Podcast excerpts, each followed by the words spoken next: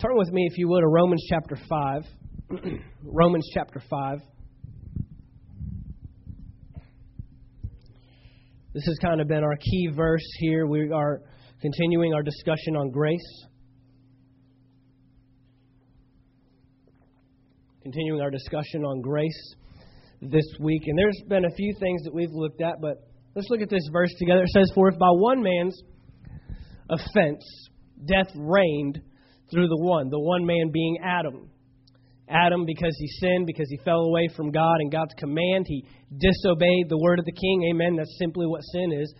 Because of that, death reigned, took control, took dominion through him, through his action. Much more, those who receive the abundance of grace and the gift of righteousness will reign in life through the one. Notice how grace transfers authority. Grace transfers authority. If you've ever wondered what grace is or why we need grace, um, that's what we are answering in this series because we have said this that uh, until we really have clarity on a subject, we can't really properly walk in it. I can't operate in the grace of God until I fully know the grace of God. I, I can't walk in everything that God wants to abound towards me in grace if I don't really know what it's all about. And so, you know, we have seen a um, dissection of this take place, this particular subject, you know, recently in, in our society and in churches, and uh, we have walked away from what true grace is. Um, be, and just to be honest with you, grace brings responsibility. I mean, anything you learn about brings responsibility. Responsibility comes with knowledge, but uh, if we truly understand what grace is and what grace does, um, we'll find out that it actually makes us responsible for something. And um, but it, it makes us responsible for something awesome. Everything that God has created us to be, everything that God has created you to do on the face of this planet. You know, uh, people kind of get um, you know square-eyed with me when, when I make this statement, but every single per, every single person on the face of the planet has the same purpose. Now, I know what you're all thinking. You're thinking, well, I, I'm a teacher, or I'm an engineer, or I'm a farmer, or I'm a mechanic, or, you know, this or that. I'm just a stay at home mom. So, how do I have the same purpose? Well, you've just identified assignment. But even though we may have different assignments, there's one overall purpose, and that is to rule this earth as God rules heaven. God placed you here for dominion, not to be controlled, but to control, to take charge. Genesis 1:26, he placed us in the garden, and he said, "Let me I'm going to create man in my image and in my likeness." To function like me, to operate like me. Why? Because I'm going to give them dominion over all the earth fish of the sea, birds of the air, and over all the earth. That's why you're here, is to control and dominate the earth that God has placed in our hands. Well, when we fell, when man fell, and when one man sinned, we all sinned.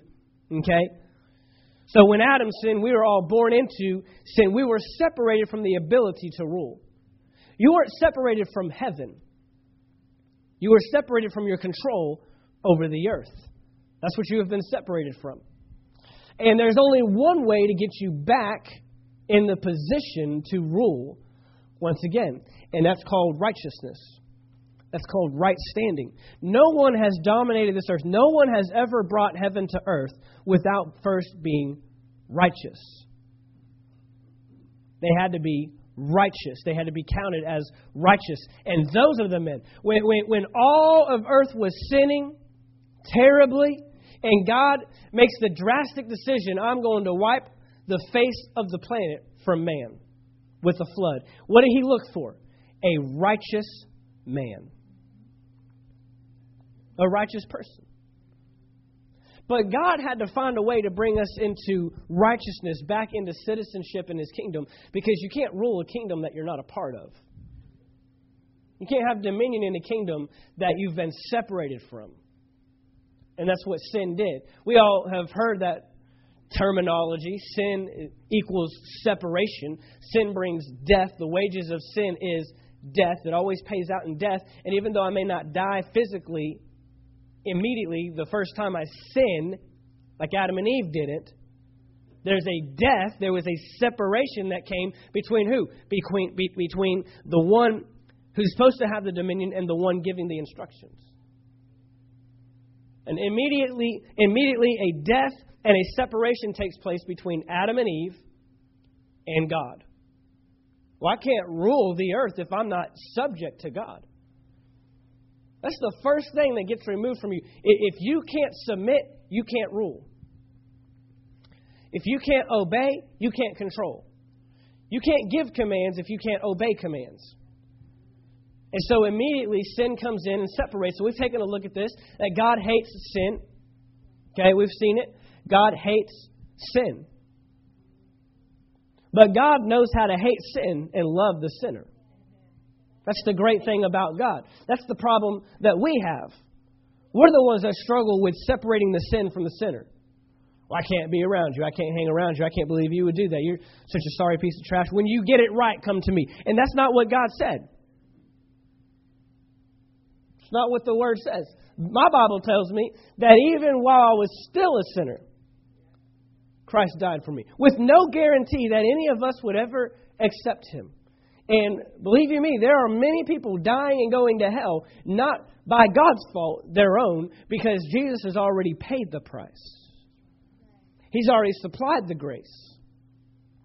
And so uh, we've been taking a look at this picture of what grace does. We see here in Romans chapter 5, verse 17, that grace is what is necessary for us to get back in God's original intent for mankind. This is how God originally designed us. This is how He designed us to operate and function in the earth. And sin keeps you from functioning like God created you to. That's ultimately what sin does. It takes away your purpose. Does sin send you to hell? Sure. But there's something far worse than that living hell on the earth. Living like hell.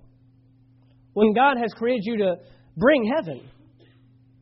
Okay? So I'm not talking about hell and heaven. This series has nothing to do with hell and heaven. Because God's original intent had nothing to do with hell and heaven.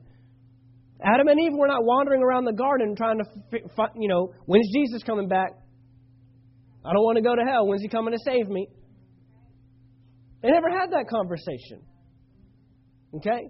That happened as a result of man's failure. And so God has always been in motion. How do I get man back to me? Not heaven. How do I get them back to me in the earth so they can rule over it and have dominion on it like I placed them there to do? Look at uh, Galatians chapter 3. Now, if you missed last week, we talked about the law. It's a three letter word we don't like to bring up in the church the law.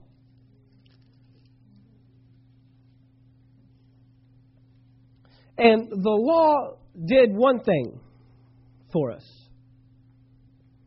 it revealed that you're a sinner. We said this last week that the law could only bring identification, but it could not bring sanctification. What's sanctification? That means to set you apart. But all that the law did was show you this is right and this is wrong. But Romans chapter 8 tells us that the law was weak in that it couldn't cure us of our sin, it couldn't make us different. So we needed something to finish or accomplish or complete the work. And Jesus says in, uh, I believe it was John chapter 5, or no, it's uh, maybe it was Matthew chapter 5. We said it last week. He said, I have not come to abolish the law. So we think Jesus came and that freed us from ever having to, you know, live by the book. But no, he says, I didn't come to abolish the law. I didn't come to do away with the law. I came to fulfill it. What the law came to do, I am working with the law now to finish that work in you, and that's where grace shows up. So, grace doesn't relieve us from the um, responsibility of living by the law, it helps us live by the law. Grace has shown up to say, all these things that you failed at before, thou shalt not, thou shalt not, thou shalt not, all that stuff you couldn't do before, I've shown up to help you do all that. I can help you not murder. I can help you not steal. I can help you not kill. I can help you not uh, bear false witness. I can help you love the Lord your God with all your heart. God isn't trying to get rid of commands, He just likes to summarize things. You know, we saw last week there's over 630 Old Testament laws and commands. How in the world are we supposed to live by all that? So Jesus breaks it down. Just love the Lord your God with all your heart, with all your soul, with all your might, with all your strength. Why? If I love God, I won't steal. If I love God, I won't kill. If I love God, I won't murder. If I love God, I won't commit adultery. If I love God, I won't put any other gods before Him. He just summarizes everything. He hasn't gotten rid of all that stuff back there. He says, if you do this, you'll do that. He's not trying to get rid of anything. And so look here in Galatians chapter 3. I want to start with verse 11. Galatians chapter 3 and verse 11. But that no one is justified by the law in the sight of God is evident. What does that mean? That the law couldn't make you right by itself. For the just shall live by faith. Yet the law is not of faith, but the man who does them shall live by them. Christ has redeemed us from the curse. See, I, I think some Christians like to, like to read it this way Christ has redeemed us from the law. but it doesn't say that.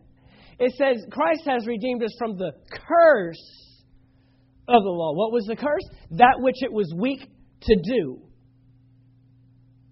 It could not save me, it could only identify the problem. But Christ has redeemed us from the curse of the law, having become a curse for us, for it is written, Cursed is everyone who hangs on a tree. Verse 14, that the blessing of Abraham might come upon the Gentiles in Christ Jesus, that we might receive the promise of the Spirit through faith. I want to read this to you in the, in the New Living Translation, backing up to verse 10. It says, But those who depend on the law to make them right with God are under his curse.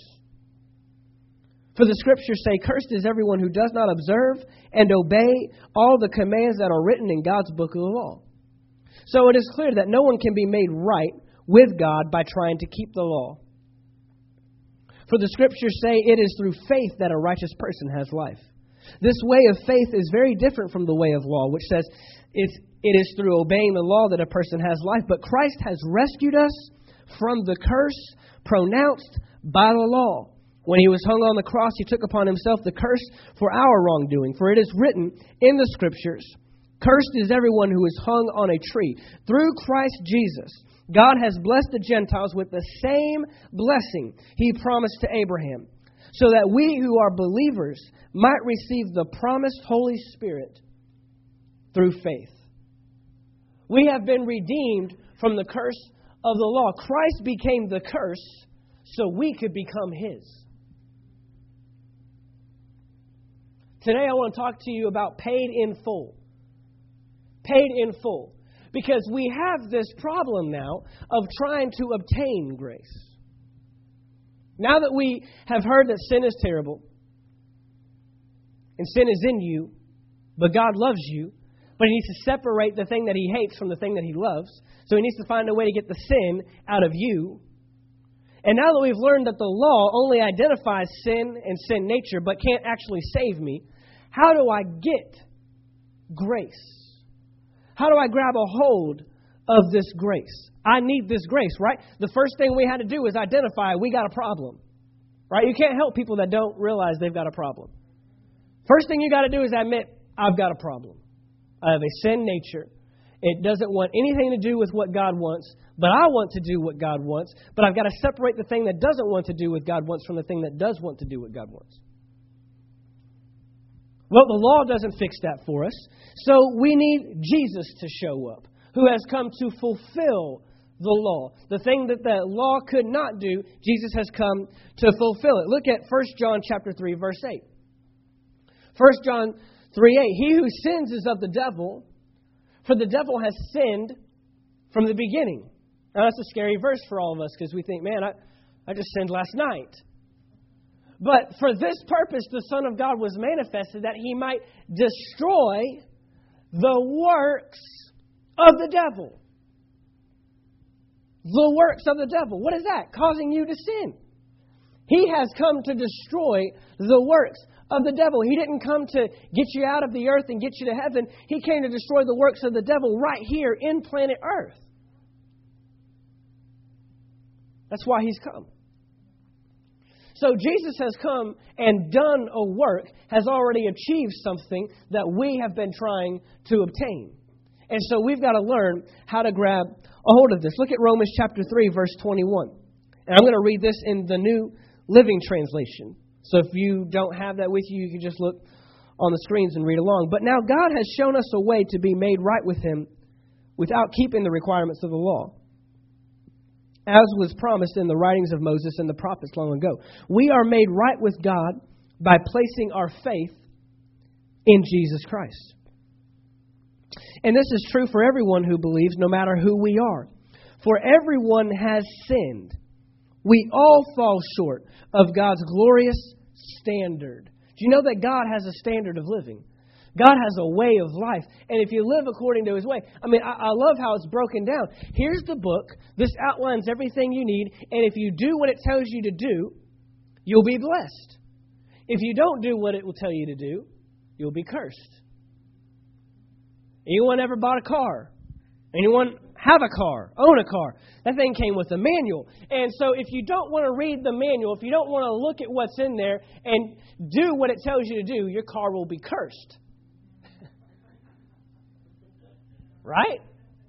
But if we take the manual and we read it and we identify it's telling me what to do, it's telling me right from wrong. And if I do what it tells me to do, I will be blessed. A blessed life comes from obeying the word of the God. That's what the word of God. That's what we said last week. What I do with the word determines what the word does for me.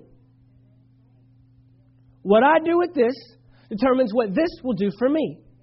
This wants to do something for me, as outlined.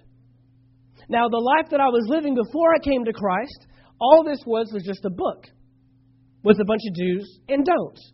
And I couldn't do any of it on my own. But now we're finding out that the requirement of the law is fulfilled when I live for Jesus. Yet godly, that God freely and graciously declares that we are righteous. He did this through Christ Jesus when he freed us from the penalty for our sins. For God presented Jesus as a sacrifice for our sin. See, he became the curse. I, I, I like um, you know, what one person said that he became what we couldn't get rid of. I couldn't get rid of the sin on my own, so he became the sin and therefore destroyed sin. He took on not just people's sins, but he became sin, embodied sin on that cross, paid the price in full. There's nothing left over. You don't have to pick up the tab, you don't have to leave a tip. He took care of all of it. And all we have to do is accept Jesus and what he did for us. People are made right with God when they believe that Jesus sacrificed his life, shedding his blood. This sacrifice shows that God was being fair when he held back and did not punish those who sinned in times past. For, for he was looking ahead and including them in what he would do in this present time. Isn't it amazing that God was looking ahead the entire time? This is not something he had to scramble together at the last minute. You know that verse, Jeremiah 29 11, we all know it. For, the, for I know the plans that I have. Aren't you glad that God plans things out? God is a planner. God looks ahead. He's prepared. He's He's not just you know trying to figure out how to run this thing. How do I how do I get them back with me? How do I get you know I, I designed them to do this, but now they're doing this, so I better work up something real quick. No, He's got plans, and He uh, made these plans way before you and I even showed up. God did this to demonstrate his righteousness, for he himself is fair and just and declares sinners to be right in his sight when they believe in Jesus. Can we boast then that we have done anything to be accepted by God? No, because our acquittal is not based on obeying the law, it is based on faith. So we are made right with God through faith and not by obeying the law. Look at 2 Corinthians chapter 5 verse 21.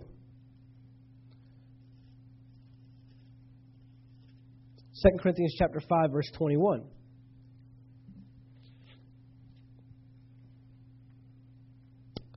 It says this, for he made him who knew no sin to be sin for us. Why? So I can go to heaven. So I can be freed from hell. So I can have an excuse. No, that we might become the righteousness of God in Him. Here's the most exciting part. When you accept Jesus as your Lord, make Him your Lord, confess Him, a binding contract, a binding agreement to make Jesus the Lord of my life. Through faith, not because of the law, not because I did anything, but because I believed in Him, I'm now made righteous. The very thing that God needs me to be so I can do what He's called me to do. I got to be righteous. That's the one thing that's been missing this whole time. And the righteousness of God in Him, in Christ Jesus. That's exciting because now when God looks at me, He doesn't see me and all my faults and failures and past. You know who He sees? Jesus. He sees His only begotten Son, the one who is blameless and spotless before Him, the one that's never sinned, the one that's never messed up, the one that got it right 100% of the time. He sees you. We said this last week that the only passing score on God's test is 100%. He doesn't accept 99. He doesn't accept a high A or a low A. He doesn't accept pass or fail. He only accepts 100. But you and I, we haven't gotten 100. We messed up probably within the first day. Somewhere, somehow, you and I have blown it. In fact, you were born into sin, so you blew it. The second you came out, you were on a road of decay and death and separation. Amen. But now, when God looks at me, He doesn't see me, He sees Jesus the one that got it right every single time. Amen. And so I have to learn now to identify not with me, but with Jesus. I heard uh, one minister put it this way I have to get introduced to my new self, my new identity. I've got to get introduced to who I am now in Christ Jesus. And that's what God wants to do. I mean, if you back up here to verse 17, it says, uh, If anyone is in Christ, he is a new creation. That means you got to learn new stuff. There's a new way of life. You've got to be acquainted with, get acquainted with, come to know your new self, your new identity. Amen. This is who we are in Christ Jesus. So when God looks at you, He doesn't see you, He sees Jesus. Amen. Someone that's never messed up. This is the power of grace. This is how grace operates in our lives. Uh, look at, um, I want to go down to Romans chapter 5, verse 6. Romans chapter 5, verse 6.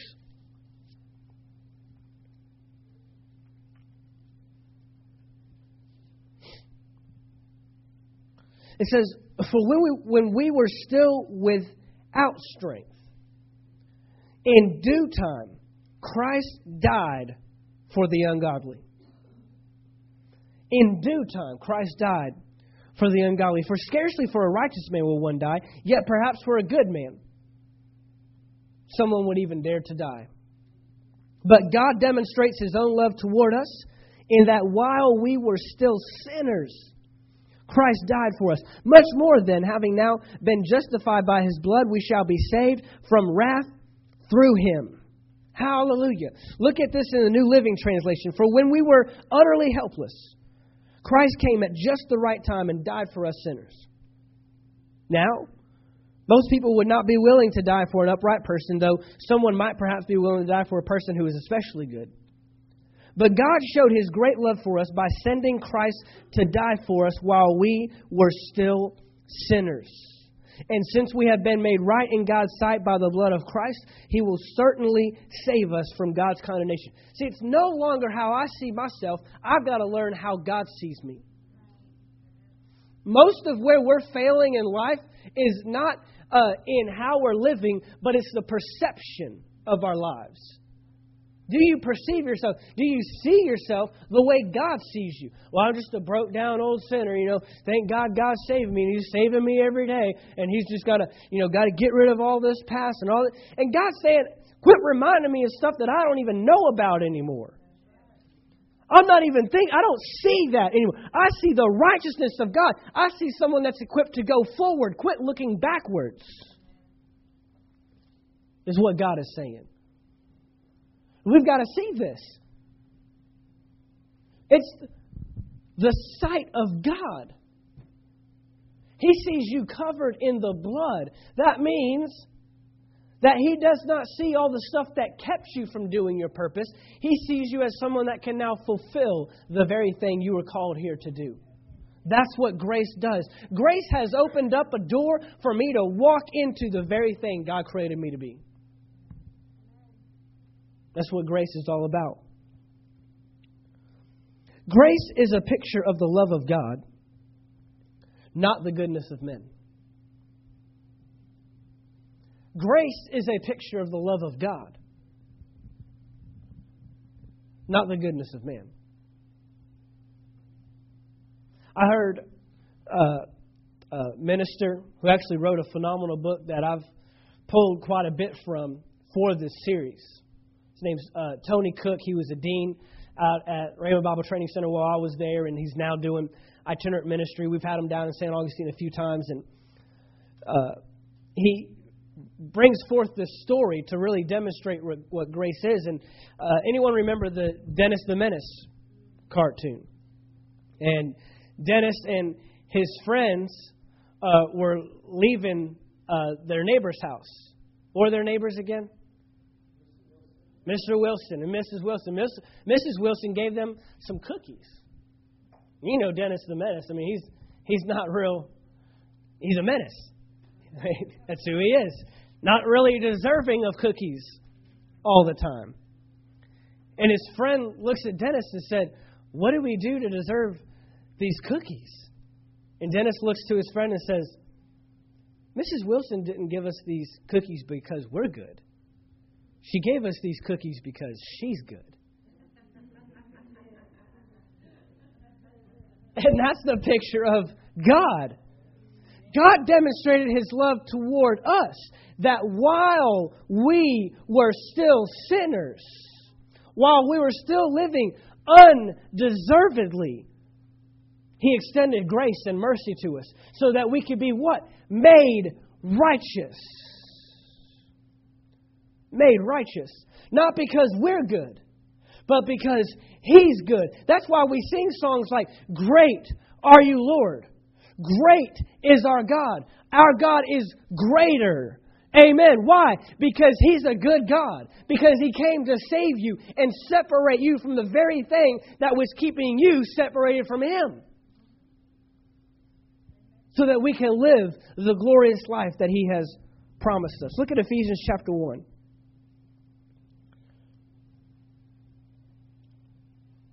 Ephesians chapter 1. Hallelujah. Any of you moms got Mother's Day plans today? Going to lunch? Mowing the grass? Oh, okay. And uh, Lisa's not here to defend herself, so we can all get with the other side. Oh, did somebody else say that? Okay. Uh, all right. Mowing the grass.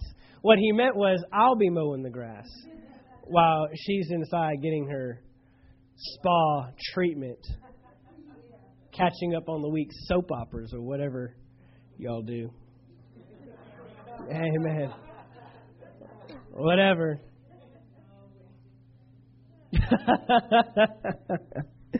I hope that somebody's playing something great for you. Amen. Hallelujah. Ephesians chapter 1, verse 3. Didn't realize that'd be such a touchy subject.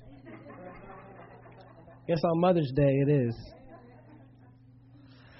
Blessed be the God and Father of our Lord Jesus Christ, who has blessed us with every spiritual blessing in the heavenly places in Christ, just as He chose us in Him before the foundation of. Isn't it so awesome to know that you've been chosen, adopted, hand picked? I mean, you know, you know, like my dad used to say, I brought you in this world. I can take you out. But it's something else to know.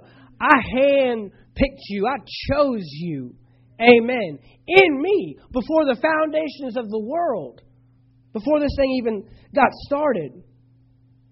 That we should be holy and without blame before Him in love. See, He chose you, and not just chose you in Him, but chose you in Him to be like Him. He chose you in Him to be like Him, holy and without spot, without wrinkle, blameless before Him, having predestined us to adoption as sons by Jesus Christ to Himself, according to the good pleasure of His will, to the praise of the glory of His grace, by which He made us accepted in the beloved. In Him, we have redemption through His blood, the forgiveness of sins, according to the riches of His grace. This is what grace supplies to us. The price has been paid. Jesus took care of it on the cross, and now we can walk as blessed people. Not lacking, blessed with every spiritual blessings in heavenly places.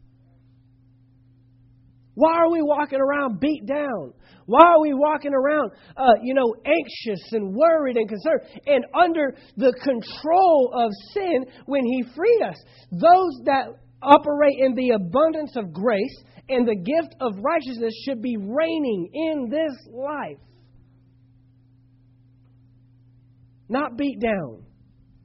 If you're reigning, that means things don't tell you what to do. They don't tell, sin doesn't rule us anymore.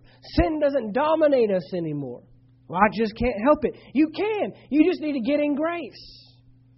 Get in grace. Grace will fix it. Grace has fixed it. And we just know how we just need to know how to apply it. Look at Ephesians chapter 2. And I want to read this one in the New Living. Ephesians chapter 2 in the New Living, verse 1. Once you were dead because of your disobedience, in your many sins. Verse 2 You used to live in sin just like the rest of the world, obeying the devil, the commander of the powers in the unseen world. He is the spirit at work in the hearts of those who refuse to obey God. See, that's why he says the greatest way to ward off the enemy is to submit to God. Submit to God, resist the devil, and he will flee from you. So we love the resist part. But we're not so fond with the submit part. See, I have to submit to the work of grace. Grace doesn't just work just because Jesus paid the price. Grace works in those who work it, who use it, who put it to work. Because He's the Spirit who works in the hearts of those who refuse to obey God. Verse 3. All of us used to live that way, following the passionate desires and inclinations of our sinful nature. By our very nature, we were subject to God's anger, just like everyone else. Verse 4. But God is so rich in mercy. I love that. But God. Because He's good, not because we're good. And he loved us so much. How much? That he gave his only begotten Son. We talked about that. That even, even though we were dead because of our sins, he gave us life when he raised Christ from the dead. It is only by God's grace that you have been saved. Verse 7, verse 6. For he raised us from the dead along with Christ and seated us with him in the heavenly realms because we are united with Christ Jesus. What's that mean? You're in charge once again. You're back in charge. You're in control. You have dominion. You have authority. So God can point to us in all future ages as examples of the incredible wealth of His grace and kindness toward us, as shown in all He has done for us who are united with Christ Jesus. This morning, I want you to understand that grace is not a picture of your goodness. Grace is a picture of His goodness. Grace is a picture of what He has done, what He has supplied. Even when we were still sinners, Christ died for us. But what He has supplied for us when we were sinning is to set us free from sinning any longer. Look, we've identified that God hates grace, or God hates sin. God hates sin. He knows that sin will destroy, sin will tear down the very purpose that He has for your life. Sin is the one thing that separates. But He has paid the price to be redeemed from sin. Not just hell, not just the devil. In fact, let me let you know if you're in the kingdom of God, you no longer need to be set free from the devil. You need to be set free from yourself. You no longer need to be set free from the works of the devil because he's destroyed the works of the devil. You need to be set free from the works of your flesh. Grace is what supplies that to us.